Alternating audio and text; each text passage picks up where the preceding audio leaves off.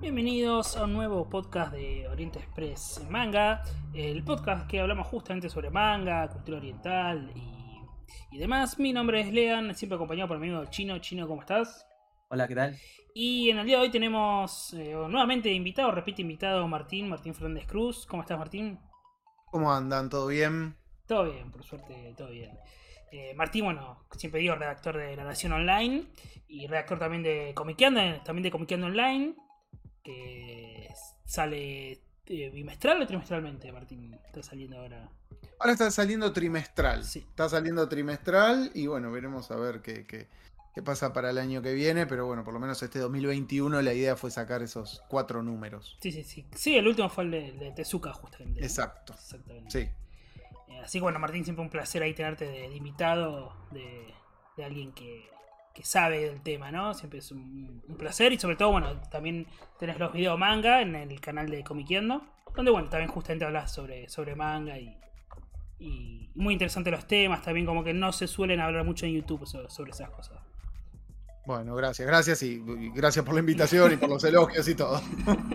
Así que bueno, comenzando el podcast, el tema principal será el Gekiga vamos a comentar un poco qué es el Gekiga y sobre todo si, si vemos o cómo vemos la publicación del Gekiga en Argentina, si llegará, cómo llegará, cómo vemos el mercado para que acepte, ¿no? El Gekiga eso es un poco lo que queríamos hablar, sobre todo porque eh, últimamente en los últimos años, o creo que en el último año se anda mencionando mucho eh, qué es el Gekiga, creo que hay muchos lectores nuevos que empiezan a conocer o o leer sobre manga, información sobre manga, tanto sea por YouTube o contenidos audiovisuales o, lecturas, si se empieza a hablar del Gekiga, bueno, nos pareció interesante hablar un poco sobre el tema, bueno, qué mejor que Martín, que sé que además has escrito notas también en la Comicu, que era una revista de, anime y manga, donde también hablaban sobre algunos autores de, de ¿no? Sí, sí, sí, sí. Y sobre todo, bueno, esto que decías vos, ¿no? ¿Cuál es el futuro en, en Argentina? Y si es que lo hay, yo me mantengo un, leve optimismo al respecto. Bueno, bien, y para comenzar, podemos, bueno, obviamente el principio es qué es el Gekiga, ¿no? ¿De dónde nació el Gekiga? ¿Qué es la palabra Gekiga, ¿no? Martín, si querés eh, comentar un poco de, dónde viene esta frase, esta palabra, qué es.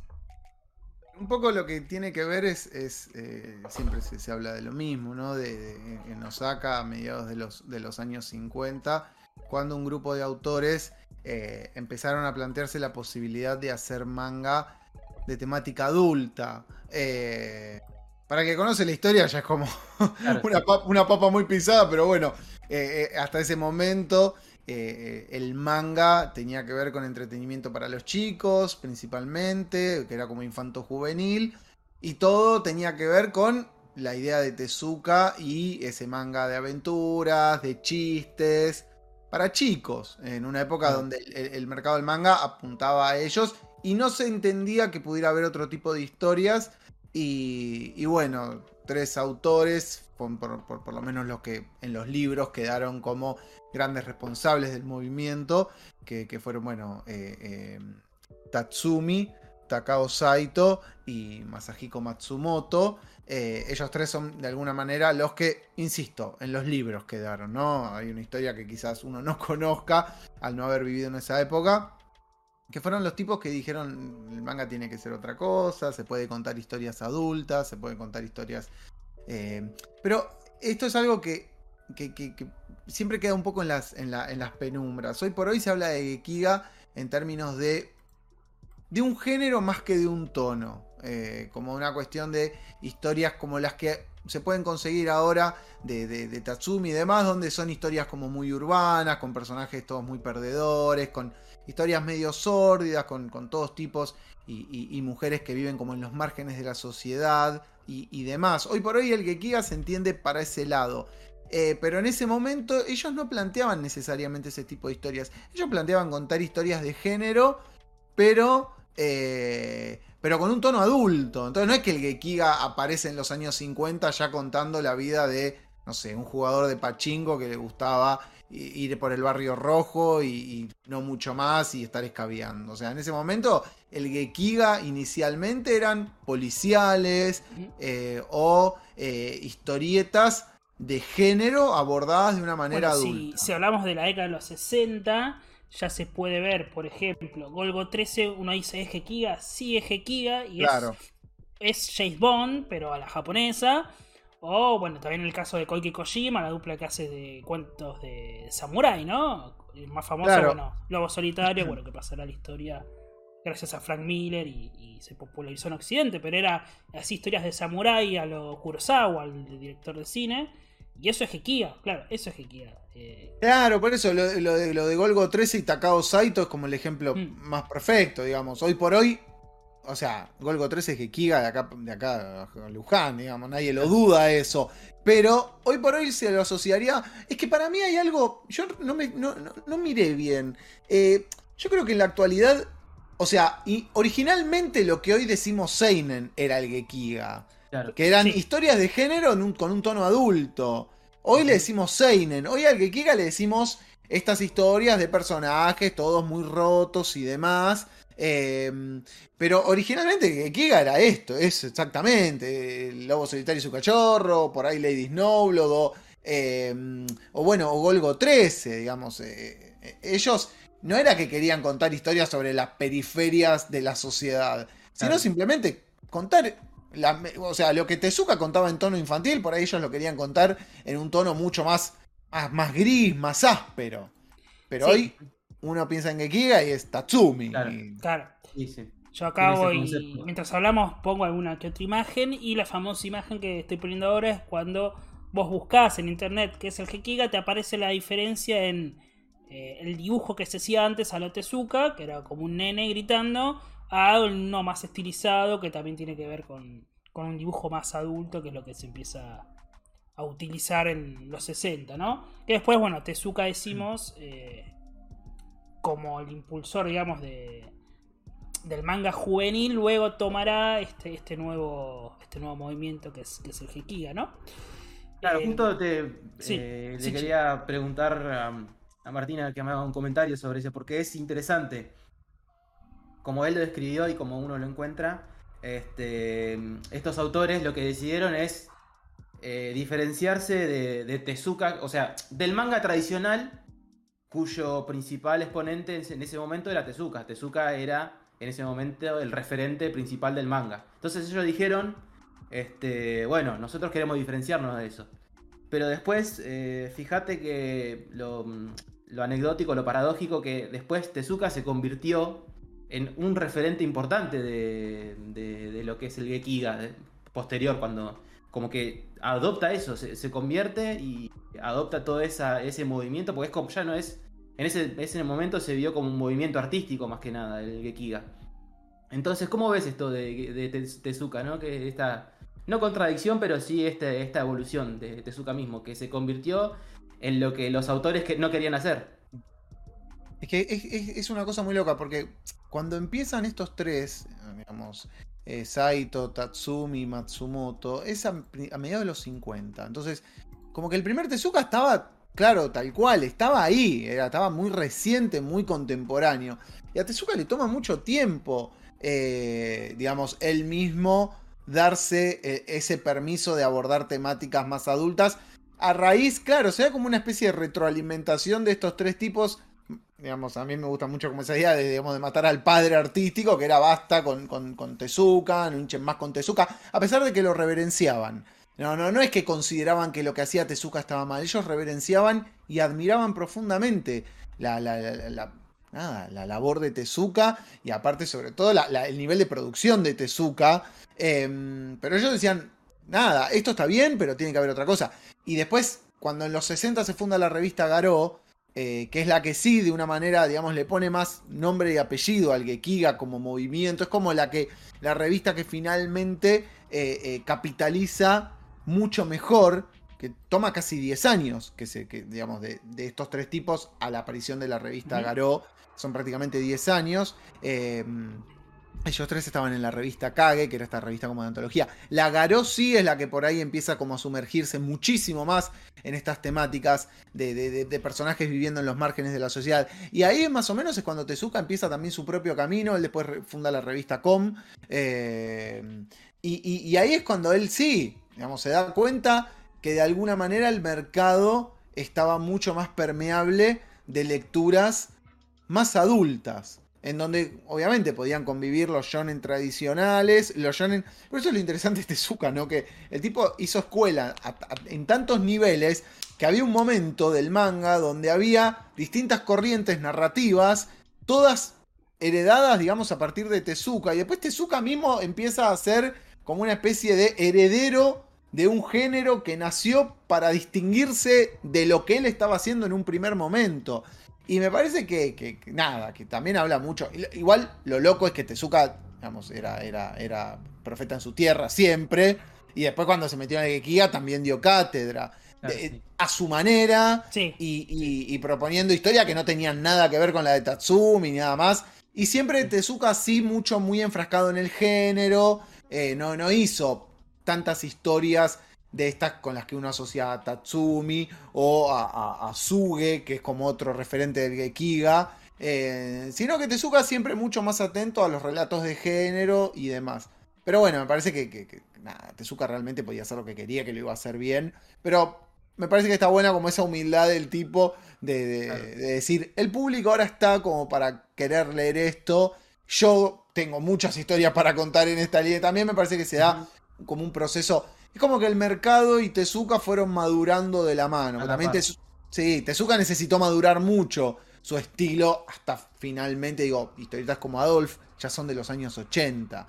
Digo, y hasta llegar a Adolf hubo como un derrotero de un montón de, obras que fueron como madurando. Fue, cambiando, de hecho creo que las obras de los 70 ya empezás a ver como de a poquito. Hay algunas obras que hasta eh, son temática adulta, pero a veces hasta se golpean los personajes y ven estrellitas, ¿no? Como que tiene como todavía esa cosa Disney de, dibujo, pero empieza como, bueno, a incursionar en, otros temas. Mientras hablamos, bueno, acá voy poniendo imágenes y veíamos las y la, foto, digamos, de, de Tatsumi, eh, Takao Saito y Matsumoto, que son los tres eh, referentes que, como bien dijiste Martín, que esto lo pueden ver en el libro, vos hiciste igual la reseña de video manga, seguramente pongamos acá el link en, la descripción del video en YouTube, si lo, ven por YouTube, que es Los Locos del Hekiga, ¿no? Es esta obra que, es autobiográfica.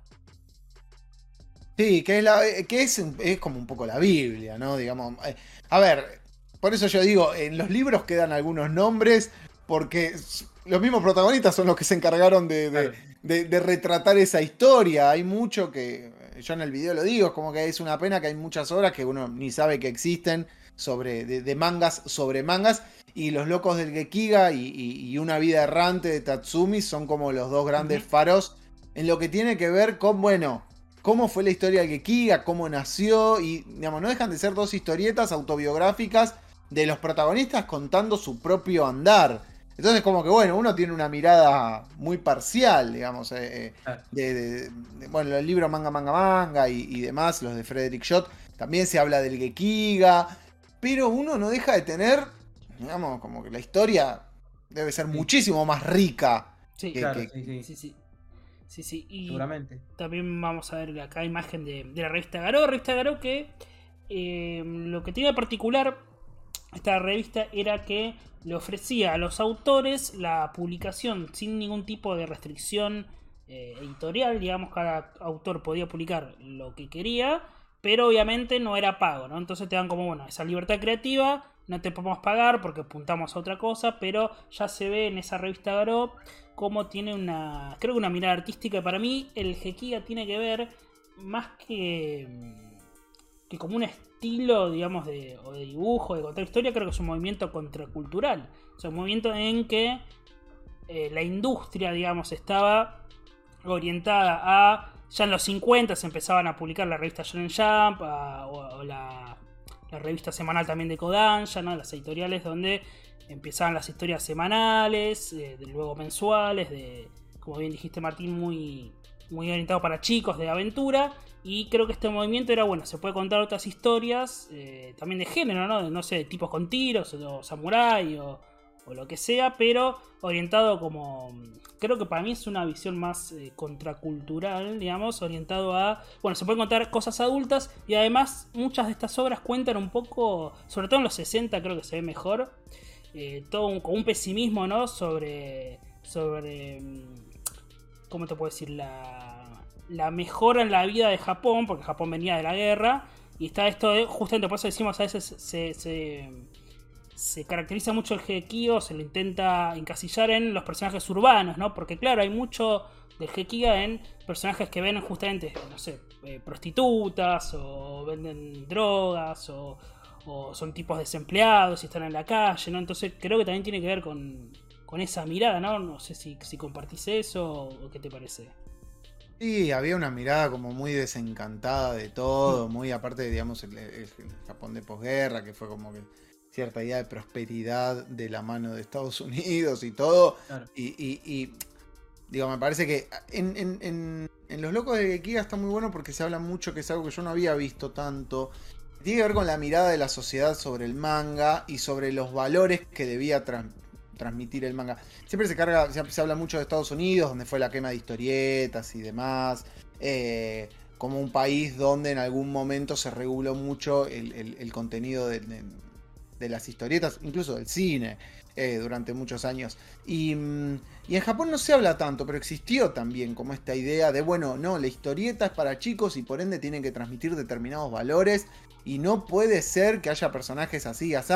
Entonces, digamos, estos tipos también tenían que luchar contra eso, porque sí, porque había una mirada muy desencantada, porque ellos mismos como autores eran, digamos, e-, eran dibujantes y guionistas, eran historietistas que vivían, no vivían del lujo. Bueno, Tezuka tampoco vivía de, digamos, en, el lujo, me parece que esa es como una cosa mucho más, más actual. Pero digamos, eran tipos que llevaban vidas muy sacrificadas, vidas donde, eh, digamos, la familia ocupaba un segundo lugar, donde los tipos estaban entregados al, trabajo del, del mangaka y ya. Entonces era como imposible que ese pesimismo y como esa cosa apesadumbrada no salpicara la propia obra de ellos. Por eso digo, eran personajes pero incluso en género o no en género, digamos, contaran lo que contaran, había como una cosa muy densa de personajes muy herméticos y, cuando sí empiezan, a, empiezan los relatos mucho más, digamos, que, hablaban de los márgenes y demás, ahí sí, como el que el pesimismo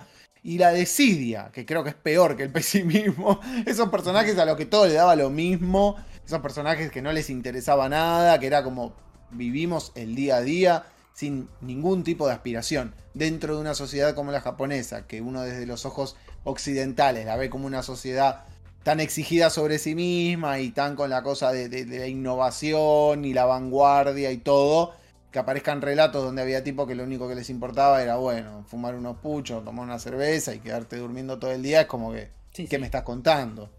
Sí, justo también, como digo, voy poniendo imágenes y vemos una de Tatsumi donde tenés al al, centro urbano lloviendo y el tipo, ¿no? Con un, sobre todo, medio entre, perdiéndose entre la gente, como esto que decís, ¿no? El tipo solitario, la soledad del ser humano frente a la posmodernidad, ¿no? A esta prosperidad que, que, empezó en los 60.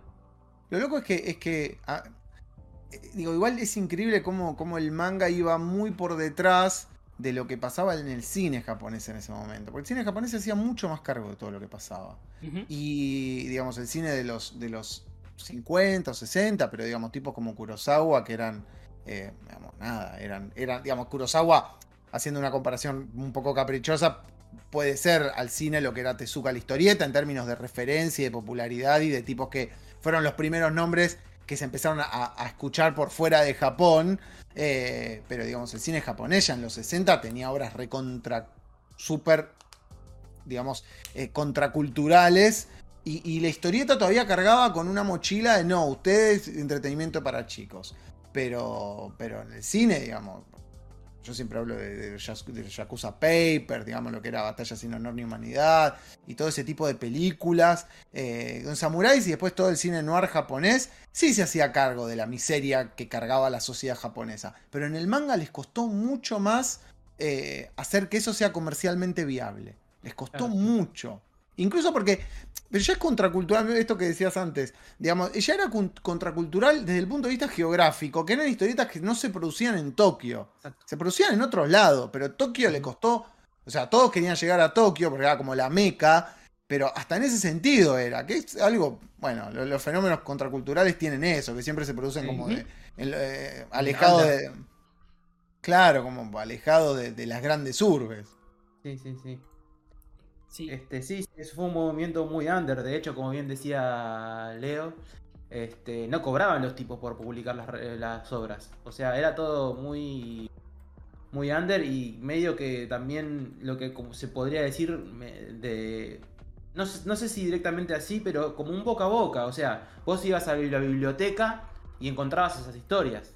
No es que vos tenías, bueno, cuando después sale la revista Garo, sí, pero no es que vos tenías las revistas o decís, bueno, voy a comprar a la revista. No, era ir a la biblioteca y encontrar la revista y como que así empezó surgiendo el movimiento. Y sí, aparte estaban, estaban esas las librerías donde se alquilaban los mangas y todo eso. En, Los Locos del Gekiga habla mucho de eso, de, de, lo difícil que era posicionarse. Ellos iban a las librerías y pedían la ficha de sus libros para saber cuántas veces se habían alquilado. Y obviamente en los primeros tiempos se alquilaban una o dos veces. Y se tomaban el trabajo, o sea, claro, sin promoción de ningún tipo. Iban a ver qué tanto. Y ellos mismos iban y le decían a los chicos que estaban leyendo, ¿por qué no leen la calle? Que es mucho mejor que esto que están leyendo. Pero también había, digamos, eh, de nuevo, hay como, digamos, yo me imagino un montón de títulos que en ese momento por ahí eran famosos o eran populares o que no trascendieron en el tiempo. Por lo menos puertas afuera de Japón. Puertas adentro de Japón no sabemos, porque digamos, como que ya se sabe que, las cosas que faltan por editar son miles de millones. Pero. Pero claramente estos tipos que de alguna manera propusieron algo distinto fueron los que. Igual, eh, digamos, el Gekiga eh, de Japón para afuera, es como que todos nosotros somos conscientes de los últimos 15 años, no, no. o en los años 90 o en principio de los años 2000, nadie sabía lo que era el Gekiga podíamos conocer a Golgo, pero digo, no, no, no, no lo conocíamos como un movimiento que, digamos, que estuviera constituido por un montón de títulos y un montón de autores. Podíamos conocer alguna cosa de, yo qué sé, Sanpei Shirato, cosas como aisladas, pero todavía no sabíamos que eso era un colectivo. Exactamente. Acá justamente estoy poniendo la imagen ahora, vamos a ver, de la revista Ion Jump, la revista Seinen de, de Shueisha, de la que publica Shonen Jump, donde bueno, en la portada está Real, que es bueno, un manga excelente ¿no? de, de Inoue, eh, sobre básquet de silla de rueda, pero lo pongo porque vos habías comentado Martín que justamente ya en los 80 el Gekiga empezaba a decaer hasta bueno, convertirse en lo que hoy denominamos Seinen, ¿no? Esto que eh, para mí tiene que ver mucho con que el sistema agarra los movimientos y los usa para su propio beneficio, si se quiere. El mensaje para mí es un poco ese, ¿no? Porque los agarra y te dice, bueno, agarro esta idea, pero le saco capaz esta, esta idea más política, o esta mirada más... Eh, sí, si se quiere una mirada más política y te dejo con, no sé, eh, eh, capaz la cáscara, ¿no? Pasa en el cine, ¿no? ¿Qué sé yo? Uno ve la primera Halloween de terror y después ve Freddy y decís, esto no tiene nada que ver pero sí, es un tipo como máscara, un tipo con máscara matando gente, bueno, ¿no? Acá es un poco eso. ¿Y vos sentís que, que, es así, que se perdió esa mirada en el Seinen actual? No sé, uno entiende Seinen, digo ejemplos, ¿no? Gantz, eh, Setman, qué sé yo. Kaguya, Kaguya Sama, digamos, es una comedia Seinen. Que se publica en una revista Seinen. Es que es, raro, es que sí, a ver, en algún punto hay que ponerle, hay como que rotular las cosas. Es que Claro, el Gekiga para mí evolucionó, sí, quizás por, por, por, por decisiones editoriales y demás, evolucionó hacia un género, eh, o fue, digamos, el rótulo cambió hacia un género. De nuevo, si a mí me dicen que, o sea, si a vos te dicen que, eso no significa que hoy por hoy, de nuevo, Volgo 13 no sea un Gekiga, pero si a vos te hablan de Gekiga, pensás en, en, Tatsumi, en todo ese tipo de relatos, no pensás en, en, Lone Wolf and Cub, que lo es, pero, pero, por eso digo, para mí hoy por hoy es como que el Seinen adoptó como esa etiqueta de lo que antiguamente era el Gekiga. Pero sí, adentro del Seinen es como que hay un abanico de un montón de cosas que están metidas por ahí un poco, digamos, eh, a presión. Pero digo, para mí, yo que sé, un tipo como Urasawa, que es como, digo, Monster, me parece como que. Eh, sí, lo más heredero, sí. Claro, claro, pero si el Monster vos lo hacías en los 60 era un Gekiga.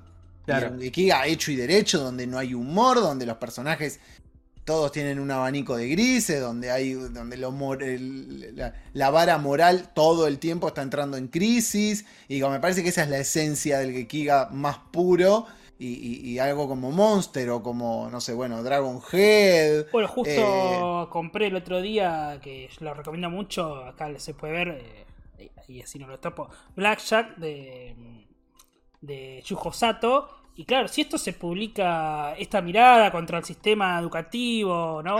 Eh, perdón, el sistema sanitario japonés, si esto se publica en los 60, decís, claro, es un médico que sale de graduarse y se encuentra con la realidad, decís, es un Hakia.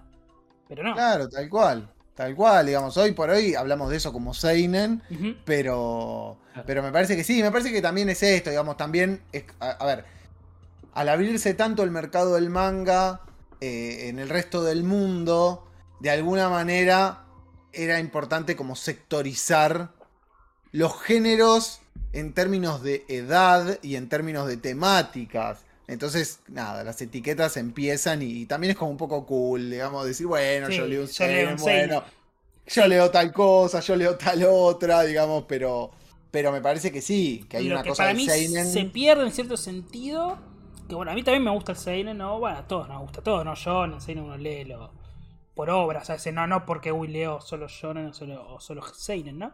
Pero para mí lo que se pierde un poco sí es eso, es digo, que el Seinen no deja de ser una mirada industrializada, ¿no? De ciertas obras, con excepción capaz de algún autor, ¿no? Como esto que decimos, bueno, Urasawa, que, igual están dentro, metidos dentro de ese sistema que, lo podemos ver en Bakuman, ¿no? Donde a veces mm. importa, no sé, si en una encuesta este personaje pega más, bueno, ponelo, eh, ponelo más tiempo, ¿no? Que ese, ese tipo de cosas que capaz en el Gekida, sobre todo en esta revista de Aro, no importaba, sino que justamente como no se pagaban los autores, era bueno, hacer lo que quieras, ¿no? Y en ese hacer lo que quieras, sí, puede haber muchas cosas que, que no nos llegan a nosotros, pero tal vez no no han pasado la calidad, pero hay muchas que, lamentablemente ya no se pueden hacer hoy en día, ¿no? Sí, es que digamos, hoy por hoy, yo, a ver, yo estoy seguro que hay tipos que están laburando en los márgenes y demás, de manera totalmente indie, pero hasta que no estés dentro de la industria no vas a, no, o sea, no vas a salir de Japón. Por, ahí ni siquiera salís de, tu región, digamos, de tu ciudad o de tu pueblo. Entonces, eso es como, como digamos, lo, más perverso del sistema, que hoy por hoy, eh, en la medida que no esté industrializado, que no esté editorializado, nunca nos vamos a enterar. Eh, para mí debe haber bocha de, digamos, pero digo, lo más salvaje en un momento que conocíamos era Maruo. Y, digamos, y a Maruo lo conocimos porque hubo editoriales importantes que dijeron, acá hay un público que quiere leer este tipo, pero digamos, cuando, cuando apareció Maruo, las primeras ediciones de Maruo en español, eh, era como la, cosa más salvaje que podía. Y creo que todavía hoy es la cosa más salvaje que se puede leer. Esos primeros mangas de Maruo, los primeros que, editó, creo que era Glenat. Em, Yo tengo, pero, justo unos. Por eso digo, e, eso era como lo más brutal que, podías leer. Eh, ¿Cuál tenés ahí? ah, mira. Por eso digo, leer esa, esa cosa. Pero lo loco es, hablando, eh, digamos, de, la de las etiquetas y eso, que en los 90, sobre todo en los últimos años 90, eh, uno leía y al no haber, al no haber, al no estar, estaba tan raro el mercado en ese momento que uno leía de todo y no, no, sabía qué era. terminaba de poner nombre y apellido a la cosa. Vos decías, y este tipo de Dragon Ball, y este tipo Video Gerai, y este es un poco más violento. Pero era muy loco porque uno leía sin saber. Digamos, la brújula, no había brújula de ningún tipo. Entonces, digamos, ahora es como que es más fácil Vos entras en una página interna de una editorial y tenés la solapita, todo muy prolijo. Y está buenísimo, porque también eso habla de, lo que creció el mercado. Pero había un momento donde vos leías, y digamos, yo la palabra Seinen, hace un par de años. Pero en ese momento. Hoy sí, hoy el lector actual le aprende. Shonen Seinen lo aprende. Claro, pero digo, yo muchos años como lector era el Shonen, el Yojo.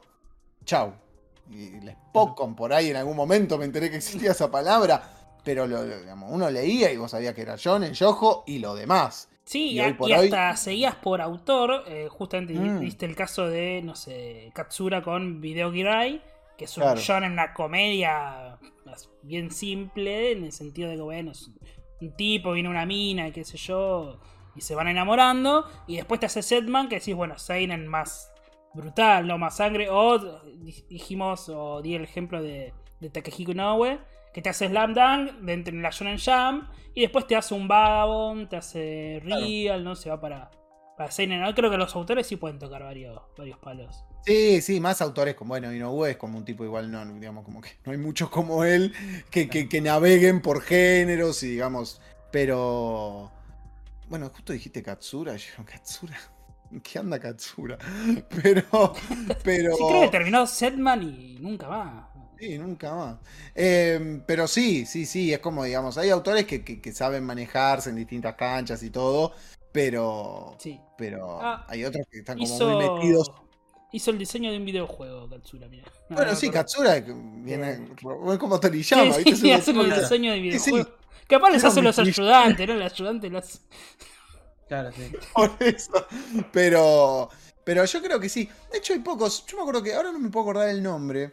Em, pero en Estados Unidos se había salido hace como 8 o 9 años como una antología de cómic indie japonés. Qué bronca que ahora no. Y el libro no lo tengo acá en mi casa. Eh, pero cada tanto salieron como. No sé si en Europa, viste que. No sé, vieron que por ahí en, Francia o en Italia, que son países de mucho consumo de manga, por ahí se hagan esos experimentos que uno quizás no se entera. Pero en Estados Unidos me acuerdo que se había hecho como una cosa de editar un, masacote de como de 200 páginas. ¿Cómo era? Algo de X a XN, algo así.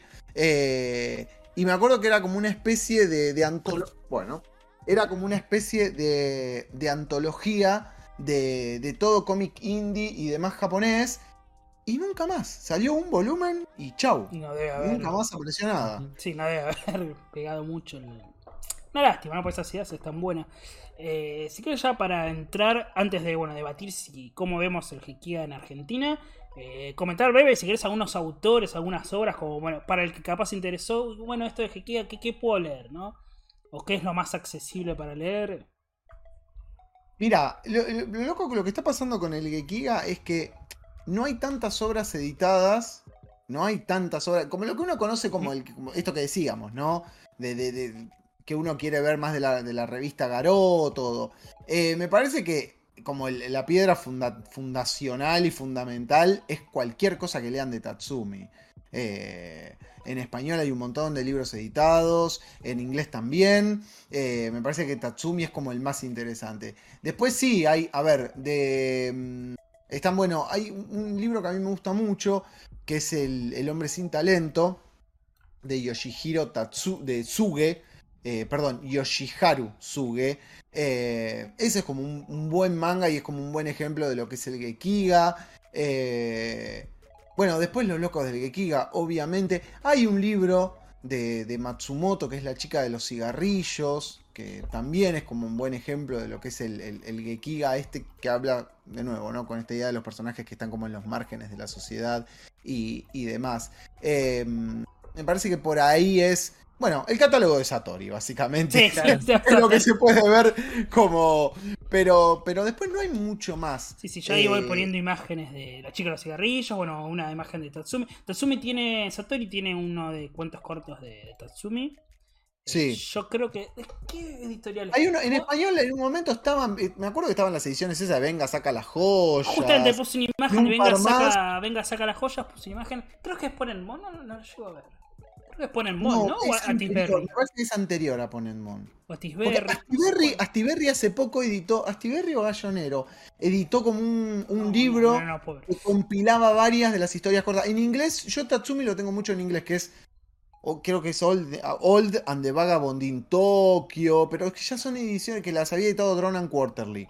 Eh, había sacado tres libros en su momento, que era, creo que por décadas, de, de Tatsumi. Y aparte cuando salió eso, que no había casi nada de Tatsumi, y al toque editaron el Drifting Life. Em, pero Drifting Life creo que lo editó sí. Bueno, ahí también pongo imagen de Drifting Life, una vida errante, que sé si lo publicó eh, Astiberri en dos volúmenes. Dos volúmenes, muy, muy lindo, muy caro. sí. sí, sí. Yo tengo mucha bronca de no poder acordarme ese. que lo estoy, lo estoy y no lo encuentro. Estoy intentando googlear y no lo encuentro. Ese tomo de, eh, Yankee, que era todo cómic indie eh, japonés, que editaron uno. Después le voy a decir para que. Nada. pero no, me puedo acordar. Y lo estoy googleando y no lo puedo encontrar y me da mucha bronca. Sí, bueno, mientras voy poniendo también otros personajes. El Lobo Solitario y su cachorro. Acá decimos la dupla Koike Kojima. Cualquier eh, eh, obra de Koike Kojima de samuráis están muy buenas. También leí hace poco, hace unos meses, El cartelista me encantó. Son dos tomos. Sí. Es excelente. Sí, sí, sí. Sí, pero hay editado, pero para mí todavía es como que hay poco. O sea, lo que pasa es que para mí se. Bueno, de Kazuo Mesu también hay algunas cosas editadas. Sí, el sí, Chico de Gato. Eh, digamos que Kazuo Mesu también, pero son autores como muy poco editados. Bueno, Maru, pero Maru ya es como que se va mucho más al terror. más 01. Se va. Ahí, ahí sigo poniendo imágenes, eh, Golgo 13, ¿no? Eso no, puede faltar. También en The Glenat, no sé si ya se consigue esos tomos de, de Golgo 13. No, ya están rebotados. Están rebotados, sí, sí. Yo los, había conseguido de saldo. Eh, sí, en su momento. sí, en su momento me acuerdo que se conseguía mucho y todo, ahora ya no lo ve, pero ni por casualidad. Acá pongo otra imagen más de Nanonba, de Mizuki. Shigeru Mizuki. Eh, también otro, otro exponente. Eh, y bueno, ya para no hacerle tampoco tan larga, una última imagen de, de Tezuka, ¿no? ponemos ahí una, obra. Eh, en este caso puse MW, pero bueno, puede ser eh, Oda Kirijito, MW, todas esas obras más. Oda Kirijito es, un. Es un. Sí, es un gran Gekiga, pero también es como una historieta de. como una especie de thriller médico con algunas cosas, digamos, que van medio hacia el terreno de, de, lo sobrenatural. Pero yo creo que si alguien quiere ver bien lo que es el Gekiga y todo, me parece que que, una vida errante es como. Cualquier cosa de Tatsumi para mí es como el primer paso. Sí. Para mí es como el. Yo, digamos, lo primero que leí así, bien, bien, bien, eh, ambientado en el Gekiga, como para saber, era, era Tatsumi. Y es, me parece, lo más representativo de ese periodo. De esos años 50, 60, por ahí. Eh, y de lo que era un autor diciendo, yo quiero hacer otra cosa. Me parece que cualquier cosa de Tatsumi. Eh, después tiene uno, sí, que, que, creo que es medio sobrenatural, que era ¿O lo mencionaste recién? ¿O no va? ¿O no no? No, va, sí. No es de Tatsumi, es de. de Mizuki. Ah, ese es de Mizuki. Sí. No, yo el que digo es, es otro de Tatsumi. Ah, ah, que también está editado por Drone and Quarterly. Pero que es como medio de, género. Y no, no es tan bueno ese. Ese es como el único que no. no que no, Sí. Eh, pero. Pero creo que todo lo de. lo de. lo de Tatsumi. Eh, eh, cualquier cosa que lean de Tatsumi es, me parece, lo más representativo de. Sí, sí, sí. de, nada, de lo que fue el movimiento y me parece lo más interesante como Lástima que, que hoy en día, bueno, estos están. Acá, miro siempre ahí porque tengo los tomos, pero estos están agotados. Pero bueno, los de Satori, de Tatsumi, se, pueden conseguir. Eh, a un precio caro y justamente ahora viene a colación la, el pequeño debate ya para finalizar el podcast de cómo vemos justamente la publicación del Jequí en Argentina, porque estamos hablando de todas estas ediciones españolas, de Satori, bueno, de Ponemon, todas estas editoriales españolas que se atrevieron a publicar Jequía. No sé qué también les ha ido, pero no sé si en Argentina eh, está preparado, cómo lo aceptará. No sé, Martín Chino, ¿qué, piensa? Yo, no, eh, Martín, Martín, por favor.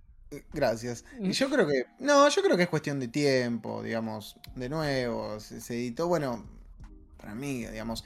A ver, Monsters está por editar. Eh, ahora, bueno, Dragon Head se va a editar el año que viene. Me parece que es cuestión de tiempo que alguien, algún editor, eh, diga, bueno, a ver con qué vamos. Digamos, me parece que todavía igual hay como pasos previos, quizás que todavía no están dados. Por ahí Maruo digamos, mirando el mercado español y, viendo si de alguna manera Argentina está destinado como a replicar eh, eh, la lógica editorial del mercado español. Pero me parece que, me parece que hoy por hoy algo se puede editar que se puede llegar a probar. Yo creo que en España hay un, mercado, me parece que es nicho. Para el Gekiga más clásico, me parece que es nicho, porque ustedes fíjense que, que los títulos de Gekiga siempre están en las editoriales chicas. Me parece que Norma y Planeta no, no, no, no, publicaron nada. Siempre ponen Mon, Astiberri, Gallonero, Satori. Son las editoriales un poco de la periferia que tienen un nicho, tienen un nicho sólido, los números les deben dar, pero no son digamos, no, no, no, es que Chainsaw Man, ¿viste? No es que salís y rompes todo. Pero me parece que en, Argentina, de alguna manera, se puede replicar. Pasa que tendría que ser algo, alguna de las editoriales, digamos, nada, las grandes, porque no hay. O sea. bueno, por eso sí hay. No, puede, me parece que puede haber editoriales chicas en términos de, del mercado al que apuntan, que por ahí se pueden llegar a animar. Eh, digo, para mí Merci es como eh, una editorial que tranquilamente puede llegar a, publicar algo de eso. Eh, Ojalá. Pero, y si no. Sí, y yo, pero me parece que eventualmente va a aparecer. Y si no, yo siempre digo lo mismo. Para mí ahora hay, chicos que están leyendo. O, jóvenes que están leyendo que el día de mañana pueden estar al frente de un, de un, proyecto editorial y pueden ser los que digan, bueno, yo quiero publicar eso que yo de lector no lo tuve, quiero que una generación nueva lo tenga. Me parece que hay un camino, digo, así como hace 15 años, de nuevo, ¿no? Digamos, algo como, no sé, Vinland Saga, o de nuevo, Dragonhead, o, o, eh, Urasawa, cosas así, eran inviables, o uno pensaba que estaban lejísimos. Bueno, nada, de acá 10 años, por eso un montón 10 años, pero digamos, me parece que puede llegar a aparecer como, como ese mercado. Sí, sí, sí, bueno, hay unas editoriales chicas, publican algo un poco más alternativo, caso Pop Fiction, que bueno, un poco, poco polémica, pero eh, se animó con Urotsuki Hidoshi, ¿no? Que se publicó el segundo tomo, pasó el primero, ya estuvo un logro. Estuvo un logro. Tomo, para, que, que lleve oficial el segundo tomo, estuvo un logro, no sé si completará los cuatro, pero bueno. Y que, bueno, y, ya es un montón. Ya es un montón. Y que Muri, que publicó, como mostré anteriormente, el Give My Regards to Blackjack, que también es como algo más, viste, alternativo, no es un shonen clásico. Como que esas, por lo menos son editoriales chicas, eh, algo. Si uno ve los primeros. Si uno ve los primeros. A ver, si tomamos de modo muy grosero, eh, eh, yo qué sé, a ver, la llegada del primer tomo de Ranma, como el comienzo de, cierta consolidación del mercado del manga en Argentina. De ese año a, o sea, los primeros 20 años, Digamos, el, crecimiento fue muy tranquilo y muy como relajado. Ahora, ¿qué fue eso? ¿En el año 98 habrá sido? Creo que 97. Creo 97, 97. Bueno, del 97 al 99 me parece. Me parece 99. Bueno, ponele, que, ponele el 98, hacemos el promedio. 98 al 2018, digamos, fue como fue creciendo. Ahora, del 2018, en los últimos, o los últimos cuatro años, ¿cómo creció exponencialmente la cantidad de oferta? Digo, me parece que es como que los tiempos se van acelerando, eso es a lo que, a lo que intento llegar. Cómo se van acelerando los tiempos y cómo se va acelerando la, la, el deseo de, de tener una oferta más amplia, de un mercado mucho más amplio. los primeros 15 años de Ibrea y de otros intentos editoriales eh, eran apuestas casi todas seguras, a títulos seguros. Había algunos riesgos, pero eran muy moderados. Ahora, de 5 años atrás hasta acá, lo que creció el mercado del manga en términos de, venta, en términos de, oferta, en términos de cantidad de editoriales y en cantidad de títulos, para mí de acá cinco años es probable, no te digo que sean hits, pero es probable que haya editoriales que ya están o nuevas que digan, bueno, yo voy, quiero probar con esto. Si va a salir a Gitano Show en España, para mí ya podemos esperar cualquier cosa de cualquier lado. Sí, sí, sí. hay cosas que, no se pueden creer. Eh como digo, Urotsuki Doji no se puede creer, aunque, sea Pop Fiction. Eh, Black Jack para mí también, vuelvo a repetir, de que Muri es una cosa completamente alternativa. Y hasta alguna editorial grande como Omni te publica mm, eh, Kamen Rider. Es una cosa, puedes decir, completamente de nicho, ¿viste? Tokusatsu, nada que ver a... ¿No? Y te lo publican. Entonces hay cosas que decís, no, hoy en día no se puede creer. Sí tenés razón Martín en que Ibrea y Panini no las veo trayendo ese tipo de, autores. Yo qué sé, yo a Ibrea, Panini no, pero Ibrea, yo a Ibrea le tengo siempre un voto de fe porque editó Shintaro Kago. Los números no los sabemos, no hubo más Shintaro Kago. Quizás, quizás haya, quizás no, pero digo, me parece que, que hay como por ahí un deseo de, probar otras cosas. Y si no es Ibrea, alguien, me parece que me parece que acá ya hay un sistema de grandes editoriales me parece que quizás el próximo paso es que empiecen a aparecer las editoriales chicas. Por ahí el caso que Muri, no sabemos con Pop Fiction. Pero bueno, pero, me parece que. capaz que se meten en Por eso, digo, me parece que, hay una intención de, otras editoriales más chicas buscando esos grises que quizás a las editoriales grandes no les son rentables. Porque en España está pasando eso. Entonces, ¿por qué no se va a replicar como ese, ese, ese digamos, esa, esa oferta de, editoriales acá en Argentina? Ojalá. Perdón, ¿vos chino no, ¿qué, te parecía no?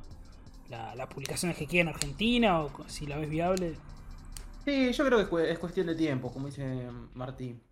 Este, de hecho, mm, eh, ¿cómo, ¿cómo decirlo de forma conceptual? El Gekiga en su momento sale, o sea, florece justamente porque hay un público que lo consume.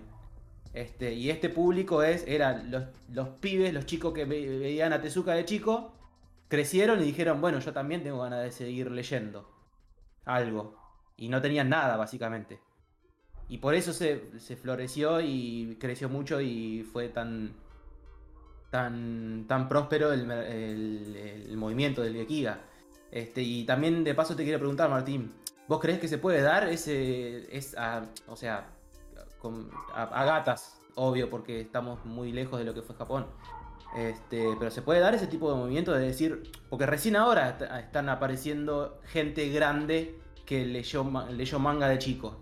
Recién esta generación está empezando a ver, en estos años empieza a aparecer. ¿Y puede pasar eso? ¿Ves que está, ya, está pasando? De que ya hay gente ya de, no de 20 años, ya de 35, 40 años que diga, bueno, yo cuando era chico leía algo, no sé, cualquier cosa, y ahora que tengo 45 años... No me rompa malas bolas con rama y medio, ¿no? Como... ahora que tengo 50, quiero leer algo, porque así como leo un libro, también quiero leer manga, pero no, quiero leer Chainsaw Man porque ya soy un tipo de 50 años, tengo un hijo, eso para dejarlo para mi hijo. ¿Se puede dar en Argentina eso? ¿Qué vos decís? ¿Que lectores adultos que quieran leer cosas, otro tipo de, manga? Sí, sí. Sí, yo creo que sí. A ver, por lo general, lo, que suele pasar, lo más habitual quizás, que es, una pérdida, siempre que por lo general el hábito de la lectura se pierde porque, a ver, siempre pasa que por ahí uno lee determinados ponen los shonen, los lees a una edad determinada, cuando por ahí sos más chico y eso, y después no sé qué tanto arrastrás, ya es un camino como muy personal de cada uno. Por lo general vos seguís leyendo cuando empezás a leer cosas más acordes a tu edad, que no quita que sigas leyendo lo que te venía gustando, obvio, o sí, eso es como una decisión muy personal.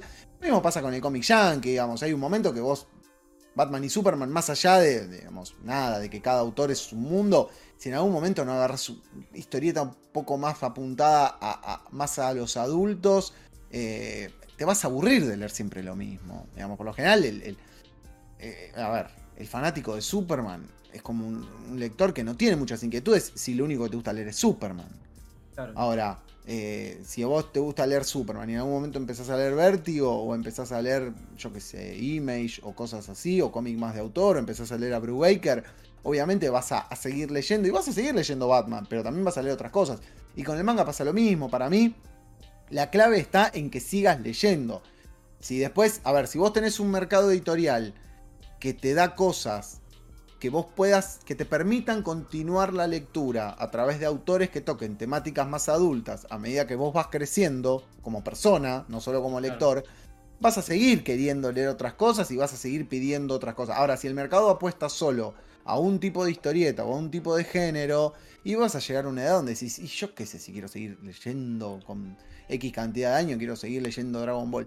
Pero no por Dragon Ball, el problema no es de Dragon Ball, el problema es que, es que, es, que, el mercado editorial crezca, que florezca, que para mí está pasando, digamos, hoy por hoy me parece que en Argentina hay, hay, una oferta editorial para todas las edades, entonces yo creo que sí, que, que, va a pasar, que hay lectores que son más adultos y que van a seguir leyendo y que eventualmente van a empezar a pedir otras cosas. Sí, que lo que antes no pasaba, que hoy decís eh, 20 Century por ejemplo, en un tomazo que encima es caro y es dos en uno y, y, es, qué sé yo, lo, menos accesible para un pibe, digamos. Y vos ves un montón de chicos, va, chicos, digo chicos, pero son de 20 años, comprando 20, eh, Century Boys, cosa que yo me acuerdo cuando en 2008, por ejemplo, no sé, si comprabas Ikitausen, después salías de Ikitausen y decís, ¿qué, qué más hay? pero, pero, incluso va a pasar algo que, es mejor, y es que a una edad más temprana empiezan a leer cosas más de adulto. Entonces es como que se empieza, incluso eso, como a madurar el paladar